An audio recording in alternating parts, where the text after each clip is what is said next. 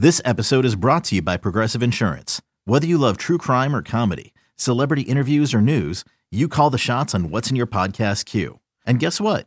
Now you can call them on your auto insurance too with the Name Your Price tool from Progressive.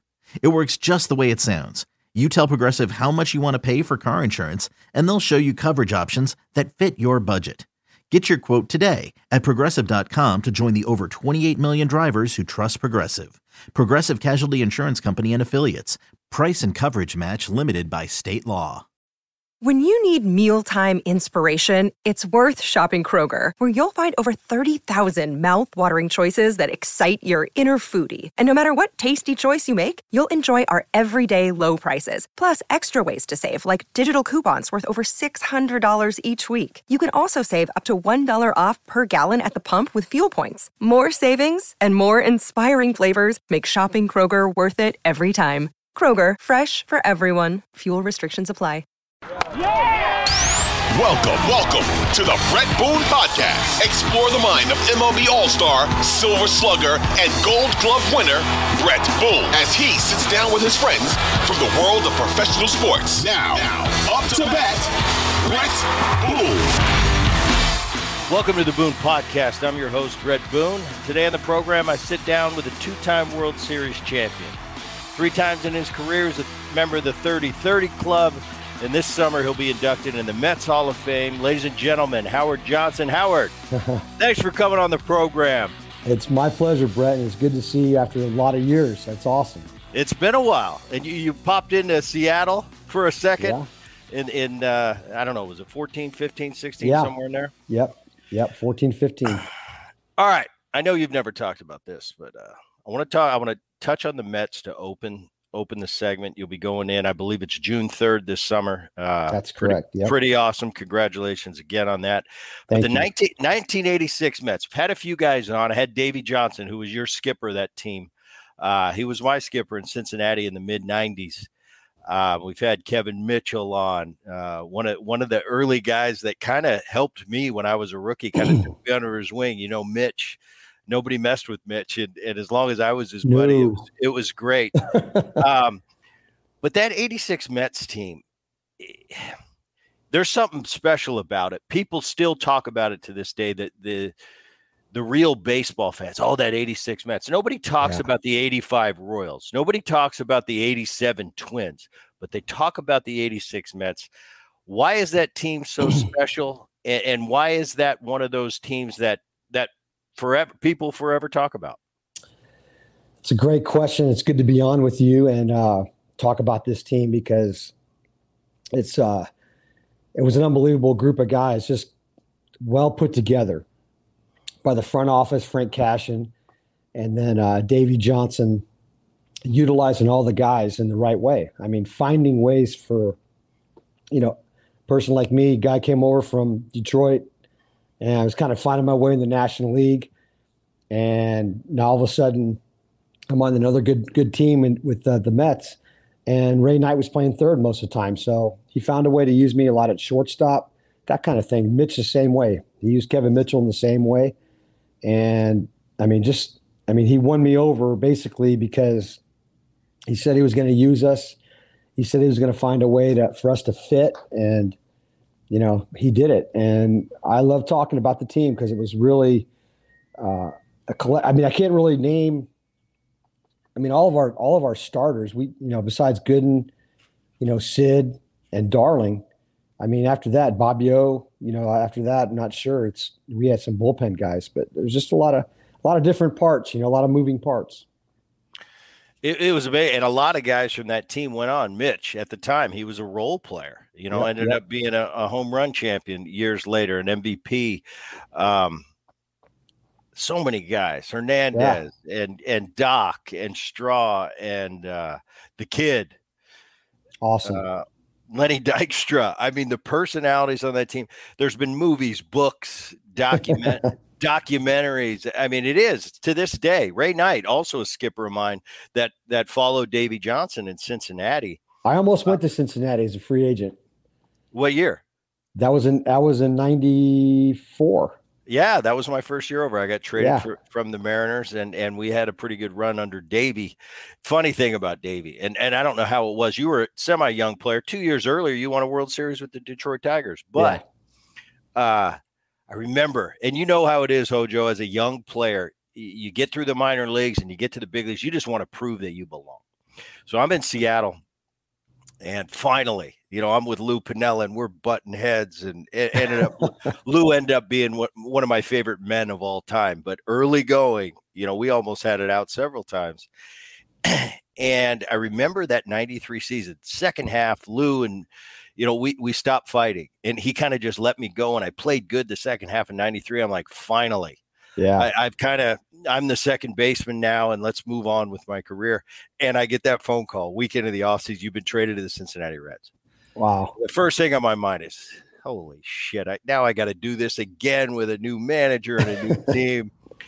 Davey, we did the same thing. I got there and we butted heads. Davey, uh, to this day, might be lose my favorite, but Davey might be the best manager I ever had. He pushed my buttons, and years later, uh, I look back on it, and, and yeah. you're, a, you're a veteran player, and I said, now I know what Davey was doing and he was brilliant like that. And I, I talked to him years later about it. He goes, "Yeah, Bret." He goes, "You didn't know it all." As as a young player, I said, "Oh, I, I was far, I far from knew it all." But uh, how great was that? How good was that team? You, I mentioned earlier, you played on the '84 Detroit Tiger team. That's a great team. Mm-hmm. Yes, Tram it was. and Whitaker and and Gibby. Lance Par- Gibby, Lance Parrish, a good buddy of mine. Um, compare those two teams. Well, let me start, let me start start by saying that um, my experiences with managing managers were were almost the opposite of yours. So Sparky was the one that was really tough on me. He was very difficult on me. Uh, never really made you feel as a young player like you were part of the, you know, the nucleus. You were part of the, you know, what was happening. Even though you were playing a lot, he never really brought you into the fold and made you feel completely 100% welcome. That's just the way he was, and I accepted that. And then going to New York was the exact opposite. Davey was more open, like taking me in, and knew what buttons to push. I think used a great phrase right there with when he with you. You know, he knows what buttons to push with guys. So, you know, he got the most out of everybody. And the teams were similar in a way. Offensively, were stacked both teams. Uh, you know, Gibson, uh, Hernandez is probably a better three hitter than Gibby was. Um, you know, Carter and uh, Lance Parrish, those two guys, probably equal power. Um, at the top, though, you know, you've got you've got Whitaker, you know, you got Trammell. Those two guys kind of drove everything for offense. And uh, with the Mets, you know, we had Backman, Dykstra, you know, myself was up there periodically. So there's different different parts. And I don't know. Davey just did a great job. I mean, Mookie was a, was a big part of that as well. So there was a lot of a lot of moving parts. I think with the Mets, we platooned a lot more than we did with the Tigers. Tigers, Sparky just put a lineup out there. Uh, he would platoon at third with me, Marty Castillo, Tommy Brookens, a few other guys. But uh, I think the Mets was more of a platoon at second base, platoon at third, platoon at shortstop at times, platoon in the outfield, center, and left. And so you have a lot of similarities in that way. Talk about Davey pushing buttons. He did. I mean, the one thing I really appreciated and come to came to appreciate about Davey was you never knew what kind of game you had. And and I was always appreciative of this because this game is so hard and it's so oh. hard oh. to hit. And it's easy to walk around with your chest pumped out when you just went three for four with a three run jack. Yep. But I'm talking about those times where you're having a rough day and you're 0 for 4 and you punched out twice and you left a runner on third with less than two outs. Those times. And and yep. all us hitters out there, we know what that feels like. I really appreciated Davey because I'd walk by him in a time like that when I just had a shitty game, let's be honest. And he would not let me know that because we all, especially as young players, we care what the skipper thinks. Absolutely. You know, when he gives us a look, we can be as tough as we want as athletes and say, oh, we don't really care what people think we're doing. I'll tell you what, we do care. And especially as a young player, you need that kind of assurance that, hey, it's going to be okay. Davey was awesome at that. And, and on the flip side, I could have one of those big games uh, where you go out and, and you win the game uh, in the ninth, you walk it off. Davey would never, he might give you that little smile, like, you know, and a subtle wink, like, good job, kid. But it was yeah. never over the top. You're the greatest. And then when you're bad, you stink. And that's what I, I really appreciated about Davey. I, I thought he was awesome at it. Yeah, he was really good about that. Um, you know, he, so he knew I was coming from Detroit, which is a little different scenario.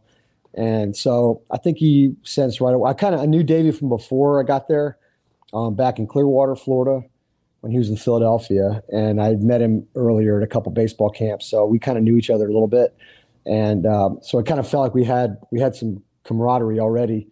But Davey would definitely push buttons, man. Even even the guys that he he treated like really really well.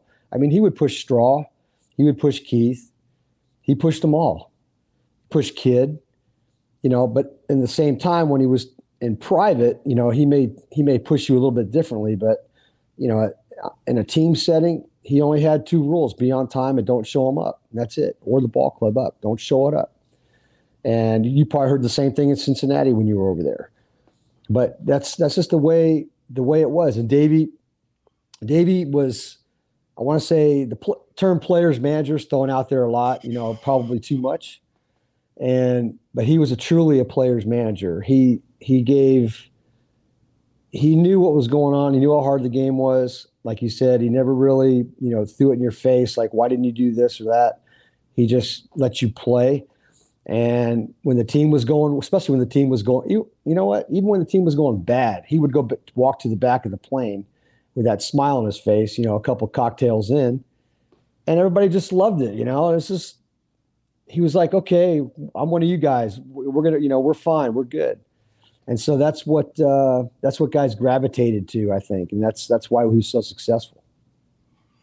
All right, take me through it. Mm-hmm. Game six.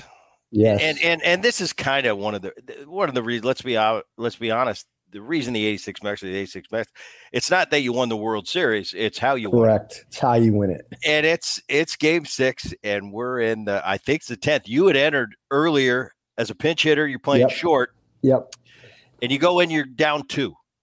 Now we're down two, fresh set. We got three outs here. Okay, now all of a sudden you don't have three outs. You got you got one out left.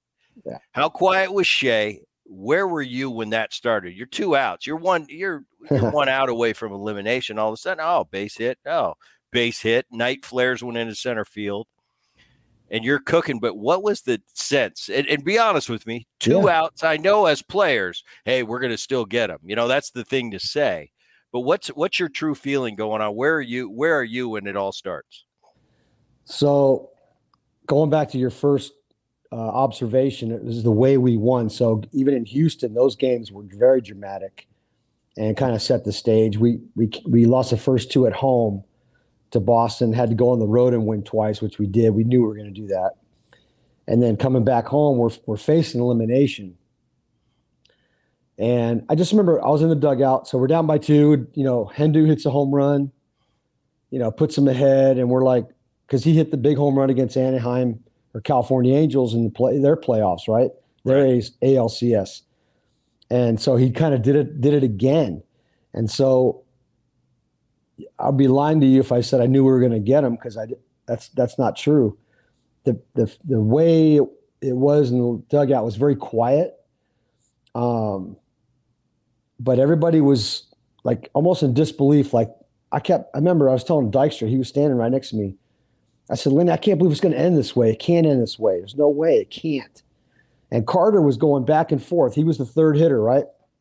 So he's going back and forth in the dugout, grabbing guys by the by the collar, pulling them right up to his face, you know. And kid never swore, and he was dropping, you know, some swear words and stuff in there. And we're like, I'm like, man, this guy, he's I don't either he's t- trying to convince me or he's trying to convince himself, one way or the other. But it was a great message. I mean, so he went up there and you could see that fight in him. Uh, you said two outs. Yeah, we had two strikes on on kid. Maybe, gosh, I don't know, maybe five or six pitches. So there was a lot of lot of opportunity for this thing to be over. And uh, you know, he finally gets a base hit the center or kind of left center, a ball that I think might have been caught if the left fielder was playing a little closer. You're up by two, so there's. I think Jim Rice is in left. There's no reason to play deep when you're up by two. So he was a little bit deep. The ball falls in. Boom. Uh, Mitchell base hit. Boom. Knight base hit. All of a sudden, it's just you know things are happening. We got to run in.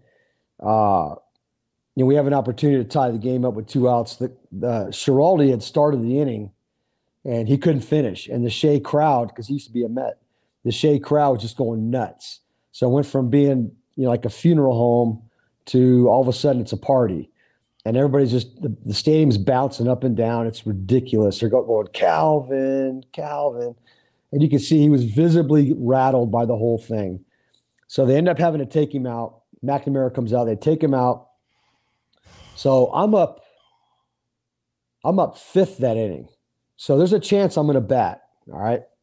So we've got three guys. Got two guys on. I run in. Mookie's up maybe I was up six or seven. I don't remember, but I was going to be, I could have batted. And so we got runner at third, Mitchell's at third base, Ray's at first base. Mookie's up, and and there's and they bring in Stanley, and there's a wild pitch that ties the game. So yeah, all of a sudden, right there, that everything, all the pressure went off of us at that point. So I'm on deck now. So I'm up after Moot, and I'm just kind of kneeling down and you know, watching Stanley, kind of getting ready for my bat. I've faced him before, sinker ball guy. Had a good feel what I was going to try to do, and um, so I'm just watching intently. Mookie's found pitches off. He's dodging wild pitches, everything, and sure enough, you know that little weak ground ball up first base. And I've seen I've seen this ball take bad hops before because at third base was kind of the same thing. The grass was a little chewed up always at third. The dirt was a little chewed up always It's not like it is now, like it's pool table now, but back then it wasn't. Yeah. And so I saw I saw the ball kind of take a weird hop on Buckner, and he had those uh, he had those uh, uh, just newly invented prototype Nike he, high tops. He, he, was the first one. Him first and then guy. then Eric Davis went to him. Yeah. I remember. I remember that was the rave. Yeah. So right. he couldn't move in those things. And so I saw the ball take a hop. I saw him get to it, go to his heels. It just kind of scooted on him went under the glove. I've seen it a million times. And I just threw my bat up in the air jumped as high as I could, screamed as loud as I could. And I, when I see the video of that thing, Bret, I see my bat go up. There's a video from right field. You can see it all happening. I threw my bat up straight up in the air. It could could have killed somebody, but I didn't really care. I was just like, this, it's over. So Ray comes around, it's pure chaos. We know we're going to win game seven we know we're going to win game seven regardless of the situation we're in we're going to win it and exactly that's what happened down by three i think and kind of midway through the game and came back and win unbelievable yeah you talk about it because it was game six and people don't realize yep. that it's like no that wasn't the end of it Correct. but as a player and you know you know as well as i do there's just feeling when you win something in such a dramatic fashion like that i mean it had to be in that clubhouse that day that what we oh. went through right there, there is no way they're beating us tomorrow. I think they did. They jumped out to a 3-0 lead. And you, you guys you came back and pummeled them. And and it was over. Uh, you know, you bring back memories for me right there. I, I completely forgot that they had that huge series, the Red Sox with the Angels. Well, my dad yes. was catch, catching for the oh. Angels. Oh, when that's right, when, he was. When, when right. Hendu hits the big homer, I'm in left field. I'm a kid. I'm like 15 years old and I remember sitting in a booth. They had dad had a you know a suite or something down the left field line. It was me yeah. and a bunch of my buddies, and I remember we were betting.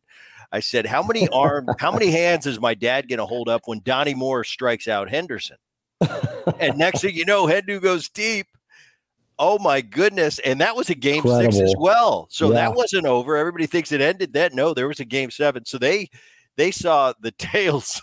They were on both sides of unbelievable yeah. comebacks uh, in it within two series. So yeah, that was that was. Uh, oh man, I I just remember watching that. I watched that game on TV, and I'm thinking that is unbelievable. And then to see it almost happen, you know, him almost do the same thing to us, and then uh, you know things happen. But on the flip side now, but down two games to zero after being at home. So the Houston series, you know, took a lot out of us. We go we we lose the second game.